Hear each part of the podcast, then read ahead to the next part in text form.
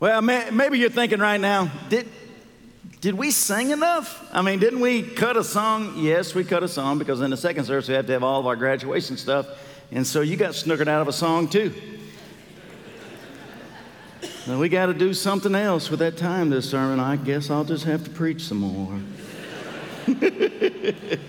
We'll see what happens here. Hey, uh, we're wrapping up our Pre-Decide series today. I hope it's been helpful to you today. We're going to pre-decide to live in the power of consistency. If you look, you'll see the power of consistency in almost every area of life. It's not an athlete with the most natural ability that is the greatest. It's the athlete who combines natural ability with consistently training for hours, days, years, a lifetime. God planned it that way.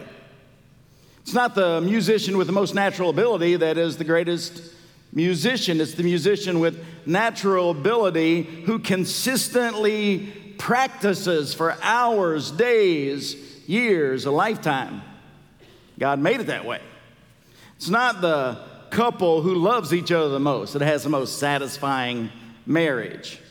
It's the couple who loves each other and consistently treats each other the way Jesus asked them to for hours, days, years, a lifetime. God made it that way. It's not the world's greatest theologian is not the one who loves God the most, but the one who out of his love for God consistently studies for hours, days, years, a lifetime. God made it that way. Uh, the biggest book in my study, if you pull it off the shelf, it's about this big. It's called Strong's Concordance.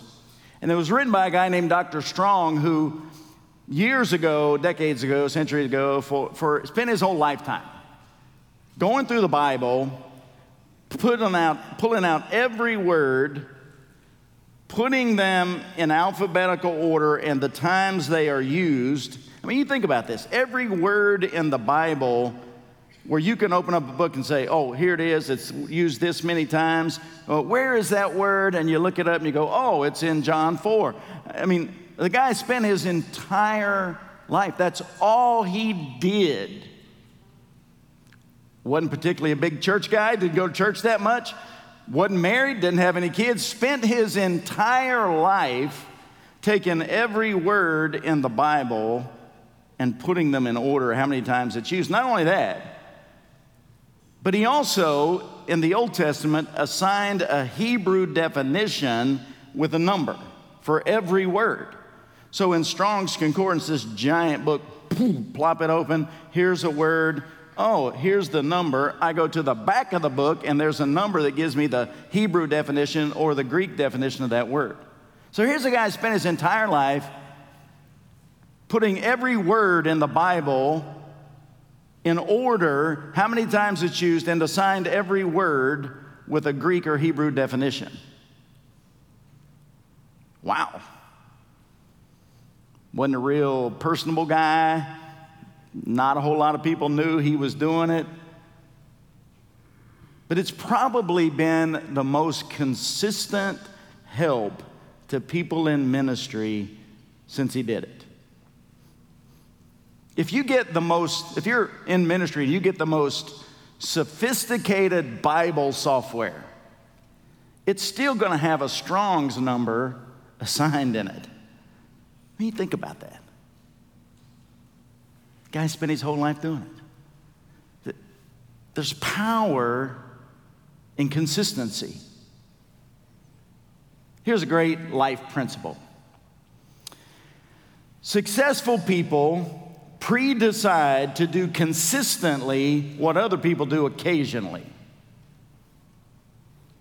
So what are the things we can pre-decide to do so that the power of consistency takes root in my relationship with God and root in the way I treat other people? Here's the first thing. Write this down. The power of consistency works in my life when I pre-decide God will be first. I mean, it seems like, sounds like such a simple thing. This is a huge deal. man, I'm going to pre-decide. You know what, man? In, in my personal life, God's going to be first. In my marriage, God's going to be first. With my money, God's going to be first. No matter what area of life it is, you know what? I'm pre-decided. God's going to be first. Mark twelve says, Jesus replied, the most important commandment is this, listen, O Israel, the Lord our God is the, is the one and only Lord, and you must love the Lord your God with all your heart, all your soul, all your mind, all your strength. The second is uh, equally important, love your neighbor as yourself. No other commandment is greater than these. But let's be honest. We, we live in a world where God is not only put first, God's not even on the radar. And I, I love this quote by G K Chesterton. He said, the danger when people stop believing in God is not that they will believe nothing, but they will believe anything. I mean, boy, that's the world we live in, isn't it? I mean, people will believe anything and go to the mat for it, man. So pre-deciding God is first. Now listen to me. And consistently, actually living that way, because a lot of people say, man, Jesus is first in my life, Jesus is first in my life. I mean, I don't know about everybody else, but Jesus is first in my life. But when you examine their life, Jesus ain't nowhere around, right? What's the old saying? Talk's cheap, doesn't cost you anything. Yeah, that's right, man. So pre-deciding that God is first and consistently actually living that way, it will benefit my life in four primary ways. Spiritually, relationally, financially, personally. So having God first consistently in my life and actually living that way just benefits me spiritually. Keeping God first benefits me. You know how, you know how it does that? It just makes me spiritually strong. What is it that makes me spiritually strong? One, consistently spending time in God's Word. So I say it to you all the time. Let me say it again. When you every day put it in, put it in, put it in, put it in, put it in, after a while it starts oozing out and you begin to see the world through the pages of the Bible. That's what we call living with a biblical worldview. And we consistently do that, man, that's going to really contribute to our spiritual strength. Also, consistently spending uh, time in prayer. I mean, it's such a simple thing, right? But it's just impossible to have a personal relationship with somebody you don't talk to. And it's not just, you know, God, do this, God, do that. God, I'm hurting. Can I tell you how I feel? God, I'm confused. I, I don't know what to do about this. Would, would you show me? God, I love my spouse so much and they have cancer. God, we need your help. I mean, I mean prayer is a big deal. So when we consistently put it in God's Word, consistently get on our knees in prayer, here's another thing, when we consistently walk in the Spirit. So Galatians five sixteen says, walk in the Spirit, you'll not fulfill the desire of the flesh. I mean, that is a big deal. But here's the truth. Every time I say, hey, guys, one of the biggest things you can do in life as a believer, you got to learn to walk in the Spirit. You look at me like, I know. I, I have no idea what that means or how to do that. It just sounds kind of fuzzy. I mean, it sounds like something really spiritual, you know, where you go, yeah, I want to walk in the Spirit, man. Uh, what is that? I mean, it's just so fuzzy about what that means on Tuesday, right?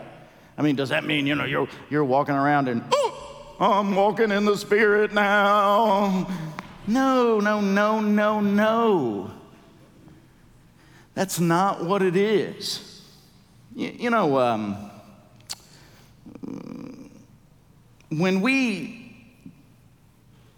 put it in, in the Word, on our knees, after a while, there's this powerful spiritual dynamic that takes place. We start walking in the Spirit. We, we start hearing God's voice. Now, now you're going, oh, now you're, now you're really, I mean, I don't know how you're what. I mean, what are you talking about, man? I mean, does that mean you hear an audible voice? No. It's a lot louder than that. John ten twenty-seven. Here's what Jesus said. My sheep hear my voice, and I know them, and they follow me. That's what it is. So you're going through life. It's not, ooh, walking in the Spirit. No, it's you're going through life and you go, hmm, that, that looks good. Oh, give me a little of that. And the Holy Spirit, the voice of Jesus says, don't. Because if you do, you're going to reap what you sow. Just don't, don't. Trust me right now. Okay. You know what you did? You just walked in the Spirit. When you're, oh man, look at that new car. I want that new car. I know money's tight. And you're getting ready to sign the paper. And the Holy Spirit's going, no, no, no, no, no. And you do it anyway. You didn't walk in the Spirit. You weren't paying attention. And then finances are tough for the next five years.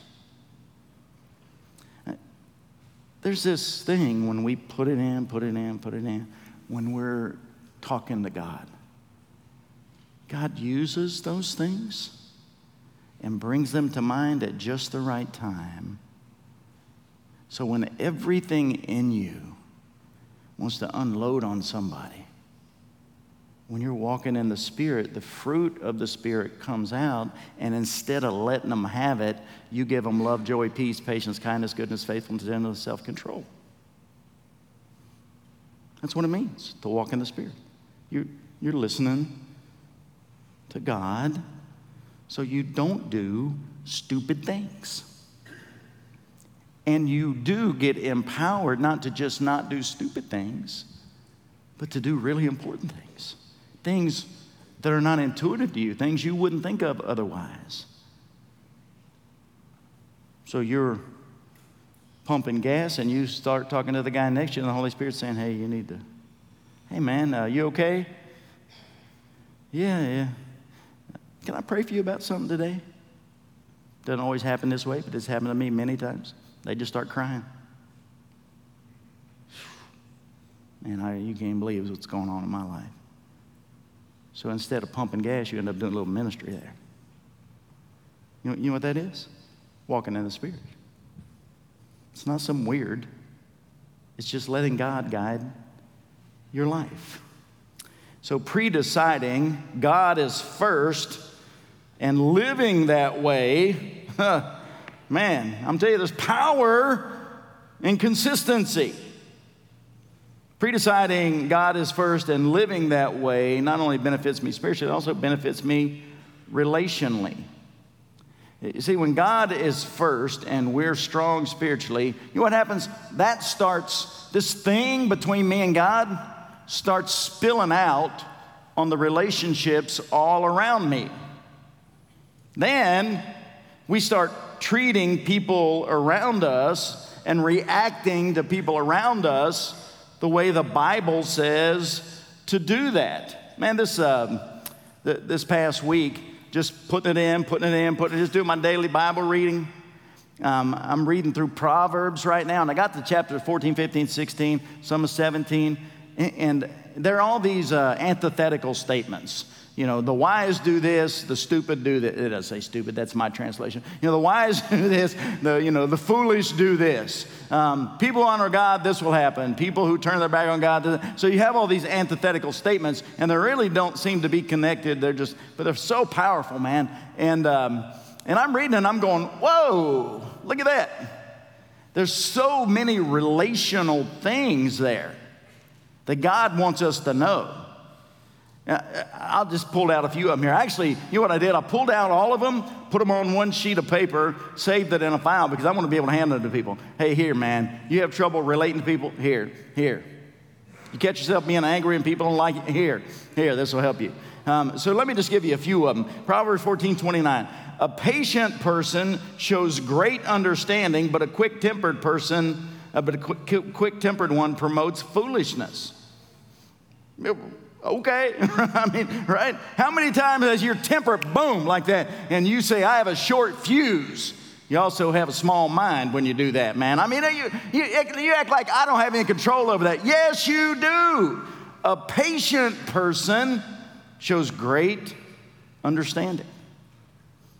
So when you don't just lose your mind, you know what you're going to do? You're going to understand life a whole lot better. You're going to understand yourself a whole lot better. You're going to understand other people a whole lot better. Proverbs fifteen two. The tongue of the wise makes knowledge attractive, but the mouth of fools blurts out foolishness. That's so good, isn't it? I mean, the mouth of the wise makes wisdom attractive, makes understanding attractive, makes, and people go, ooh, that's attractive. And they start leaning in. We want to hear what you have to say. That is, whoa, that's hopeful. But a fool just, blah! Whatever comes to my mind comes out my mouth. Oh, a fool does that. How about this? Proverbs fifteen thirty. Bright eyes cheer the heart. Good news strengthens the bones. Boy, that is great, isn't it? I mean, so just ask yourself a question. When people look at me, what do they see? They see bright eyes, man, God is good. Or do they just see somebody who acts like God doesn't even exist? Hmm. Proverbs sixteen thirty-two. Patience is better than power. Boy, talk about something that's counter to our culture. Whoa. Patience is better than power, and controlling one's temper than capturing a city. Well, those are great things, aren't they? So pre-deciding God is first and living that way, man, it, it helps me spiritually. It benefits me relationally. Here's another thing. It also benefits me financially. Here's the truth. If we just handle our finances the way the Bible says to, most of the time you're going to avoid any big financial faux pas, man. You're not going to find yourself in giant financial problems when you just do what the Bible says. Something as simple as Uh, work hard, stay out of debt. I mean, Proverbs twenty-two seven says, the rich rule over the poor, and the borrower is slave to the lender. So every time you take on debt, whoever you owe that debt to, they own you, man. You don't believe that? Stop paying it. Dave Ramsey, uh, he has this chart, man. This thing, I'm going to get some of these numbers wrong, so if you're one of those math nerds and I don't say it right, don't do you sending me text with the right math. Okay, but it's something that goes something like this. When, if you start when you're nineteen, saving one hundred dollars a month in some kind of interest-bearing account, and do it until you're thirty years old. Start when you're nineteen, stop when you're thirty. When you're sixty-five, you'll have one point five million dollars. I mean, think about that, man. That's a biblical thing. Yeah, Albert Einstein, probably the smartest guy who ever lived, all that stuff. Um, uh, they, somebody asked him one time, what's the most profound thing you've learned in your life? He said, compound interest. I mean, whoa. That's a biblical concept. The Bible says so much about handling our finances. Proverbs three nine says, honor the Lord with your wealth and with the best part of everything you produce. You know, as part of this series, I think it was week uh, one or two, I can't remember, um, we did a thing on uh, being generous, just pre-decide to be generous and give, and I challenged you to a thirty-day tithe challenge. Man, I, and I asked you to email me and let me know what's happening. So many people emailed. It was so encouraging, and a whole lot of them were, you know, man, I didn't know if I could do this, but I trusted God, and money came. Just money came out of the blue. A lot of them said stuff like that. Um, But what thrilled me the most was not God gave me money because I needed it. He promised he'd do that, man, so that's awesome. But so many people said, it changed my heart. So many people said, when I started tithing, I started getting in the Word. So many people said, when I started tithing, our home got better. So many people said, when I started tithing, I didn't feel financial pressure anymore because that was given to God. It just thrilled my soul, man. So having God first, man, it benefits me spiritually. It benefits me relationally. It benefits me financially. It also benefits me personally. Having God first means we're never alone. God is guiding us through all the struggles of life, especially when we face critical moments. You know what a critical moment is. A critical moment is a moment you make a decision that has lasting impact on your life, good or bad. You face these moments, and what you do in that moment is going to impact your life for a long time, good or bad. Have you ever thought this? Boy, if I only knew then what I know now. Have you ever thought that if I could just go back to that moment and make a different decision? Anybody ever thought that? Everybody thinks that. You know why? Because sometimes in those critical moments, we don't choose well.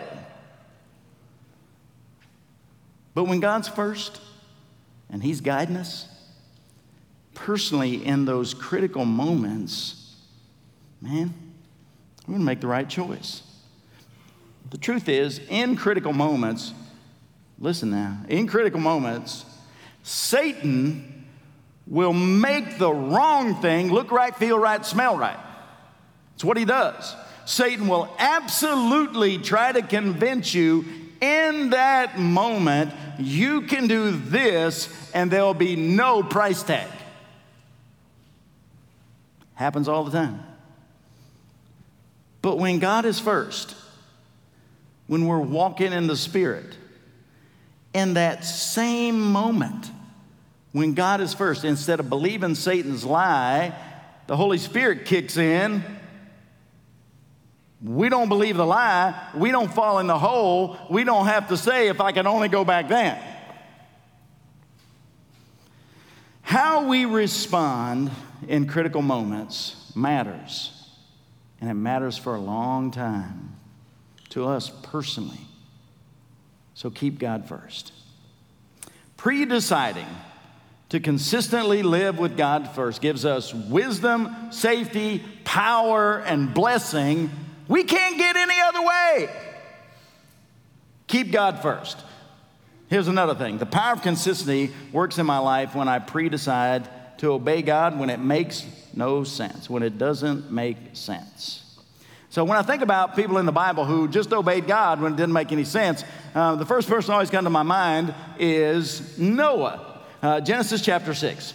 Uh, the Lord observed the extent of human wickedness on the earth. He saw that everything they thought or imagined was consistently and totally evil. So the Lord was sorry He had ever made them and put them on the earth. It broke His heart. But a little side note here, um, you know, the Bible says when, when Jesus comes back, the earth is going to be as in the days of Noah. So just keep that in mind. Watch the calendar. You're probably going, you can come back tomorrow, man. Verse seven. And the Lord said, I will wipe this human, I will uh, wipe this human race I have created from the face of the earth. Yes, I will destroy every living thing, all the people, the large animals, the small animals that scurry on the ground, and even the birds of the sky. I am sorry I ever made them. Then here's one of the biggest verses in the Bible. But Noah found favor with the Lord. If Noah hadn't found favor with the Lord, boom, it's over. Noah's faith also lands him in the Hall of Fame of faith in Hebrews eleven. Look what it says. This is a big deal. Hebrews eleven seven. It was by faith that Noah built a large boat to save his family from the flood. He obeyed God, who warned him about things that had never happened before. Rain. It had never rained. By his faith, look at this, by his faith, Noah condemned the rest of the world. How? No one else had faith. His faith puts him in right relationship with God. No one else on planet Earth is in right relationship with God. So his faith condemned everybody else by making it obvious they don't have what Noah has with God. Mm. And he received, look what it says, and he received the righteousness that comes by faith. I mean, you think about this. Man, it had never rained. I, I mean, so Noah starts preaching. Get ready. It's going to rain, and I'm building a boat. And he does this for one hundred twenty years. Now, remember, before the flood, people lived a long time. Oh, crazy Noah over there. What's he doing? He's building a boat. What, what are you building a boat for? It's going to rain. What's rain? It's when water falls out of the sky, and it's going to fall out of the sky so much that everything's going to cover up the water. But this boat right here, it's going to float on top of the water. Yeah, whatever, man. Crazy Noah building a boat. Hmm. I promise you, if you live with God first, really, eventually you're going to be asked by God to do something you don't understand. And God's going to ask you to pre-decide. Do it. The power of consistency works in my life also here. Write this down. When I decide to say no to the things that derail me. Um, so here's this verse I put in front of you guys all the time because it's so important. Galatians five sixteen. So I say, let the Holy Spirit guide your lives, then you won't be doing what your sinful nature craves. You know, you know what I believe? Um, I, I believe that most people know what will derail them. I mean, when you talk to somebody who's addicted to drugs and you say, do you think this this uh, crack's really going to help you? No. I mean, I know I know it's destroying my, I mean, it's not like people go, oh, no, I think it's great for my life. I, I think most people know what will derail them. Um, now, here is something spiritually deep and a profound truth that I want to share with you to help you. So if you're listening, say amen. Amen. When you're tempted to do something that will derail your life, here it is, ready? Don't do it.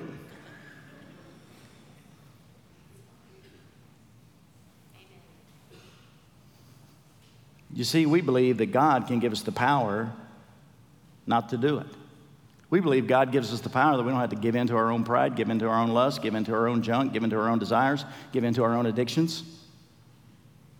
Jesus came to break those things. And he can keep your life consistently in relationship with him. The power of consistency works in my life when I do this too. When I pre-decide to live with integrity when it costs me. So when I think of somebody in the Bible Um, who lived with integrity and it cost him something, I always think of Daniel.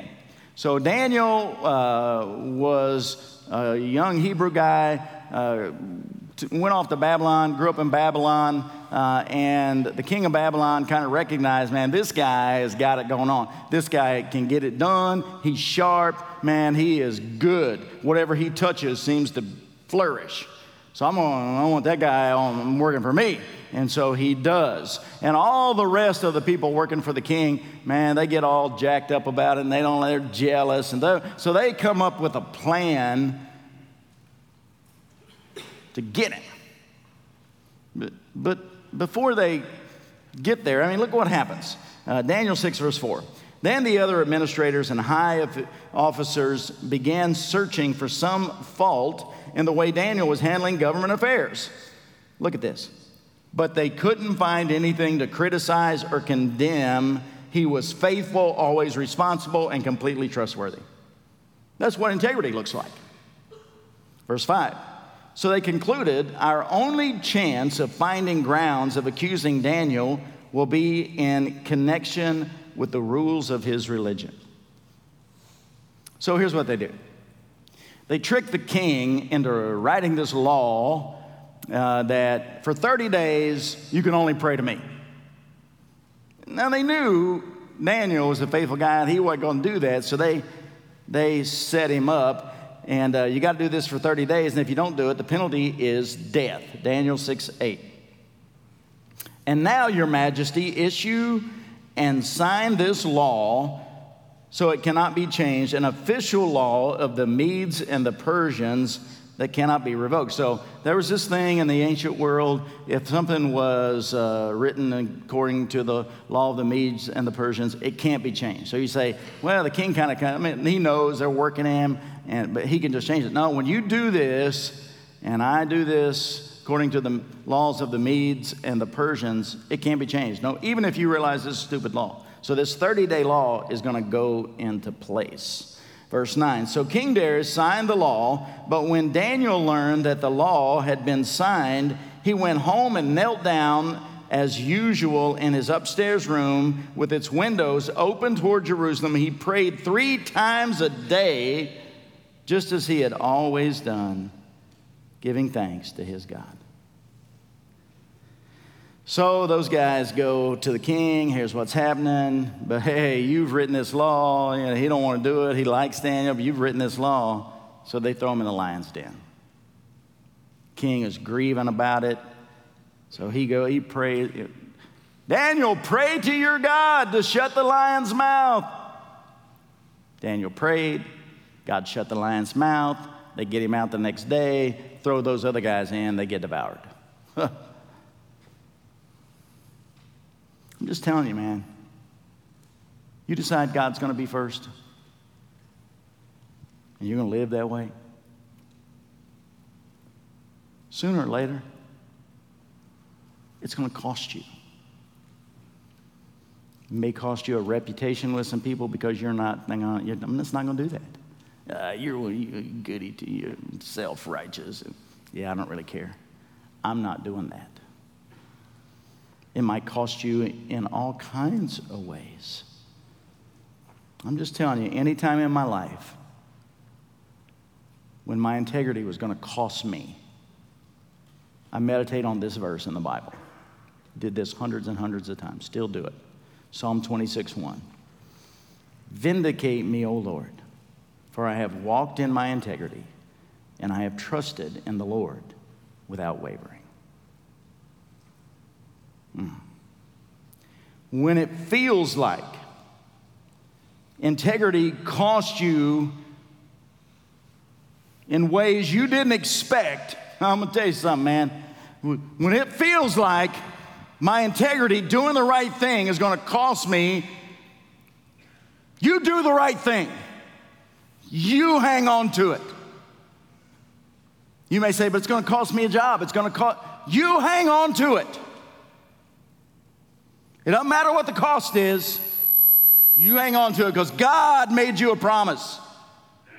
When you hang on to it, when you walk in your integrity, God says, I'm going to vindicate you.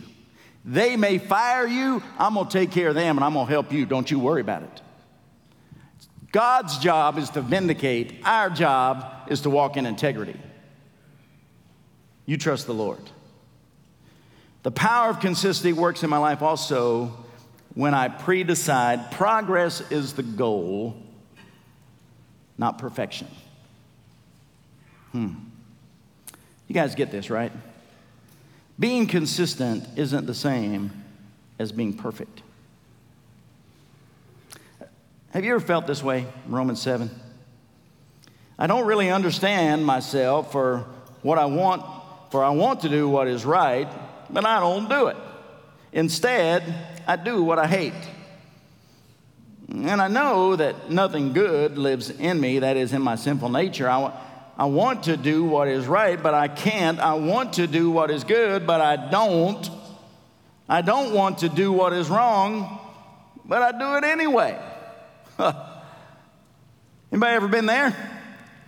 Man, I, I know what I should do, and I know I shouldn't do that, but I'm going to do that. Well, I know the sinful thing in me wants to do that, and the sinful thing in me wants to do that, then I shouldn't do that, but I'm going to do it anyway. I know what's right, and honestly, man, God, before you, I want to do what's right, but I don't. Anybody ever been there? Isn't it encouraging that the Apostle Paul felt that way too? Isn't it encouraging? Man, if you got a sin nature, every one of us does, you're going to have that battle. By the way, little side lesson here. Um, I, I love Paul's transparency. You, you know why? Our transparency always helps and encourages the people around us, every time. Satan's lie says, um, if they know this about you, they'll reject you and resent you. God's truth is, transparency encourages and endears us to the people around us. I mean, here's what we think. So many people live their lives this way. I'm going to build this, this wall in front of me, and on this side of the wall, I'm going to paint the picture of what I want everybody to see about me. See? See how good I am? See me? See? I mean, I, I'm good, right? I mean, don't y'all, y'all, don't y'all like this person? See this? But when we do that, we live in fear that somebody's going to get behind the wall. And the truth is, the wall's going to collapse anyway someday, because it takes enormous emotional energy to hold up the wall, to try to act like you're something that you're really not, because eventually something's going to get something's going to get over the wall this way, and we're going to go, oh, look at that. I mean, being transparent says, I get rid of the wall. See, here's who I am. God made me this way. I have struggles, and I have fears, and I have doubts, but I also have faith and blessing. The definition of being a hypocrite is acting like you're something that you're not. The wall. You know what that is? That's being a hypocrite. See? See what I am? See how good I am? By definition, showing people something that you're not, trying pe- to get people to think that something you're not, is being a hypocrite, and it's living with secrecy, not transparency. That doesn't help anybody, and it puts you in an emotional prison. Living in fear, somebody's going to find out who you really are. But if you just show them who you really are to begin with, you know what will happen? They'll go, yeah, me too. Man, thank you for being transparent. Maybe we can help each other. Such a big deal, man. That's why I believe Paul said what he said in Romans seven. I don't do the thing that I want to do. Sometimes I do the very thing I hate. I know, man, I know this thing in me is bad. I know I shouldn't do that, but I, sometimes I do it anyway. He's being transparent. And you know how he ends that whole thing up? Here's, how to, here's what he says. Who can deliver me from this body of sin and death? Praise be to God, the Lord Jesus Christ delivers me. Then I get to live with transparency. I get to say, hey, you know what? See the real me? Man, I blow it sometimes, sometimes I, man. But let me tell you something. I am redeemed by the blood of the Lamb, and he can help you too. That's what God wants. That's an authentic Christian life. Live it. Don't try to be something you're not. Mm. Now I forgot what I was talking about. All right, yeah, so, yeah, so progress is the goal, not perfection. We're never going to be perfect till we get to heaven. That's why Paul said this in Philippians chapter three. I don't mean to say that I've already achieved these things or that I have already reached perfection, but I press on to po- I press on to possess that perfection for which Christ Jesus first possessed me. No, dear brothers and sisters, I've not achieved it yet. That's what heaven's about. But I focus on this one thing: forgetting the past and looking forward to what lies ahead, I press on to reach the end of the race and achieve the heavenly prize for which God, through Christ Jesus, is calling us. You know what Paul's saying? Progress is the goal, not perfection. Perfection is when we get to heaven. And between now and then, we stay in the race. Man, we rely on the Spirit. We get in the Word. We do all of those things. You know why?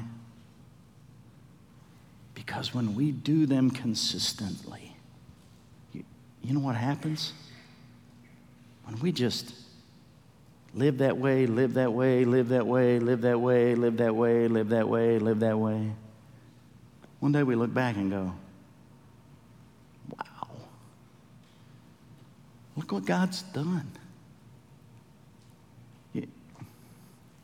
This happens to me a lot since our church has grown. You know, people will say, well, how did that happen in, in a rural county, small town? You know, there's a whole lot of churches way bigger than us. I mean, we're kind of a medium-sized church when you compare us to everything else in the world, but what makes us a little bit unique is we're in a small town, rural county. So people say, well, how'd that happen? And when I tell them, it's like they don't believe me.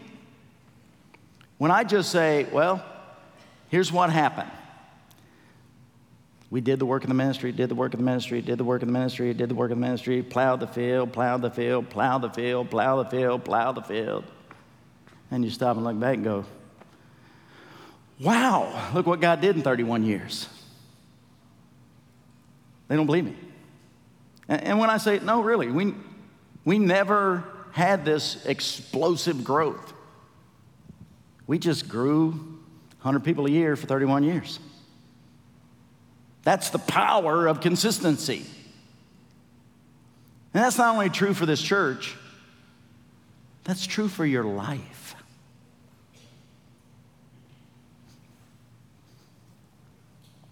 There's power in consistency. Here's the great thing about it, too. You, you don't have to start thirty-one years ago. You can start right now. And whatever time you have left to live out a consistent life that honors God, between the moment you start and the moment you go to heaven, you're going to go, that's amazing. One more thing. The power of consistency works in my life when I pre-decide to never give up. This is a big deal, man. You ever feel like giving up? Have you felt like giving up today? Galatians six nine says, so let's not get tired of doing what is good. At just the right time, we'll reap a harvest of blessing if we don't give up. I love this verse, Proverbs twenty-four sixteen. The godly may trip seven times, but they'll get up again. But one disaster is enough to overthrow the wicked. I mean, you get what that means, right? I mean, w- when you're walking with God, when you're trying to live a righteous life, when you're depending on the righteousness of God in your life to live, here's what happens. You're going to fall. You're going to say, man, I, God, I'm trying to. Ugh. But you don't. Okay, God, I believe you, and you're going to teach me stuff in this hole. I'm going to get out of this hole, and I'm going to keep going. And I'm going to do it again, and I'm going to do it again, and I'm going to do it again. Because somebody who's living in the righteousness of Jesus Christ, they understand I can do this in the strength of God, and if God called me to this, he's going to provide everything I need to get this done. You can get, them, get in a hole, man, I feel like giving up, but you don't. But people who don't know God, all it takes is one thing. And they're done. I'm done. I'm done. In fact, that's something you hear people say a lot now, isn't it? I'm done. I'm done with that. I'm done with you. But God says when we're living in his righteousness, we're never done. We just keep on going. And then one day, there's going to be an incredible blessing waiting on us. But it's real easy to want to give up. But when you don't, when you consistently live out the righteousness of God, You'll be amazed what will happen. Did you know Abraham Lincoln lost more elections than he won? Do you know Henry Ford had, fail, had five failed auto businesses before he started the Ford Motor Company?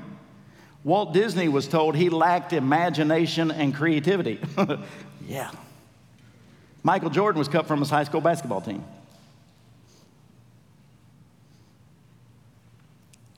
Everybody feels like giving up sometime. But when you consistently rely on the power of God and don't, you'll be amazed what happened. In the late nineteen thirties and early nineteen forties, a guy named Adolf Hitler got the idea he wanted to control the world. He started invading smaller, unequipped countries around him. And before long, he had taken over all of Europe. And the only country to still stand was England. And part of the reason was they were an island.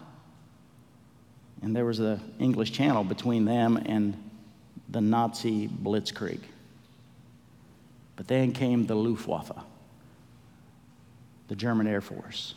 And they bombed and they bombed and they bombed and they bombed and they bombed and they bombed. And at the height of it, their leader, Winston Churchill, became a rock. The Battle of Britain.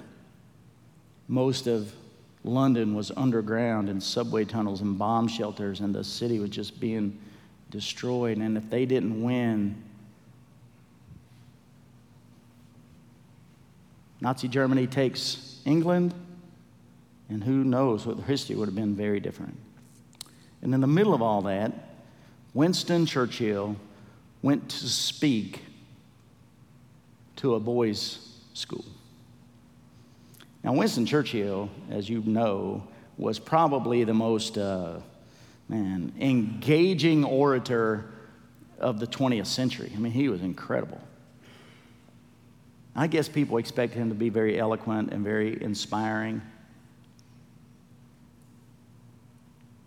And when he gave it, stood up to give the speech, the only thing he said to these young men who would soon be defending their country, here's what he said: don't give up. Never, never, never give up. And then he sat down. You know the rest of the story. Might feel like you're in a war right now. Might feel like to you that you've done everything you know to do and God feels distant. Maybe that's true in your marriage. Maybe that's true in your finances. Maybe that's true in your walk with God. Maybe that's true in your job. And some of you, the only reason you came here today is because you needed me to say to you, never give up. God's not done. Father, thank you for your goodness. We thank you, God, that you are a God who desperately wants us to be in right relationship with you. God, you want us to pre-decide, to do the things in life that will make us beneficiaries of your guidance and your blessing and your help. But God, you'll let us wander off, fall in a hole. But you're always right there, God, to get us out. So, Lord, I pray right now, please, God, for anybody here right now who's about to quit, would you help them, Lord? And God, for all of us, in all these areas of our lives that we've talked about the last six weeks, would you give us the faith and the courage and the strength and the wisdom to pre-decide that you're going to be first in our life no matter what. And we pray in the mighty name of Jesus, amen. All right, let's stand and sing.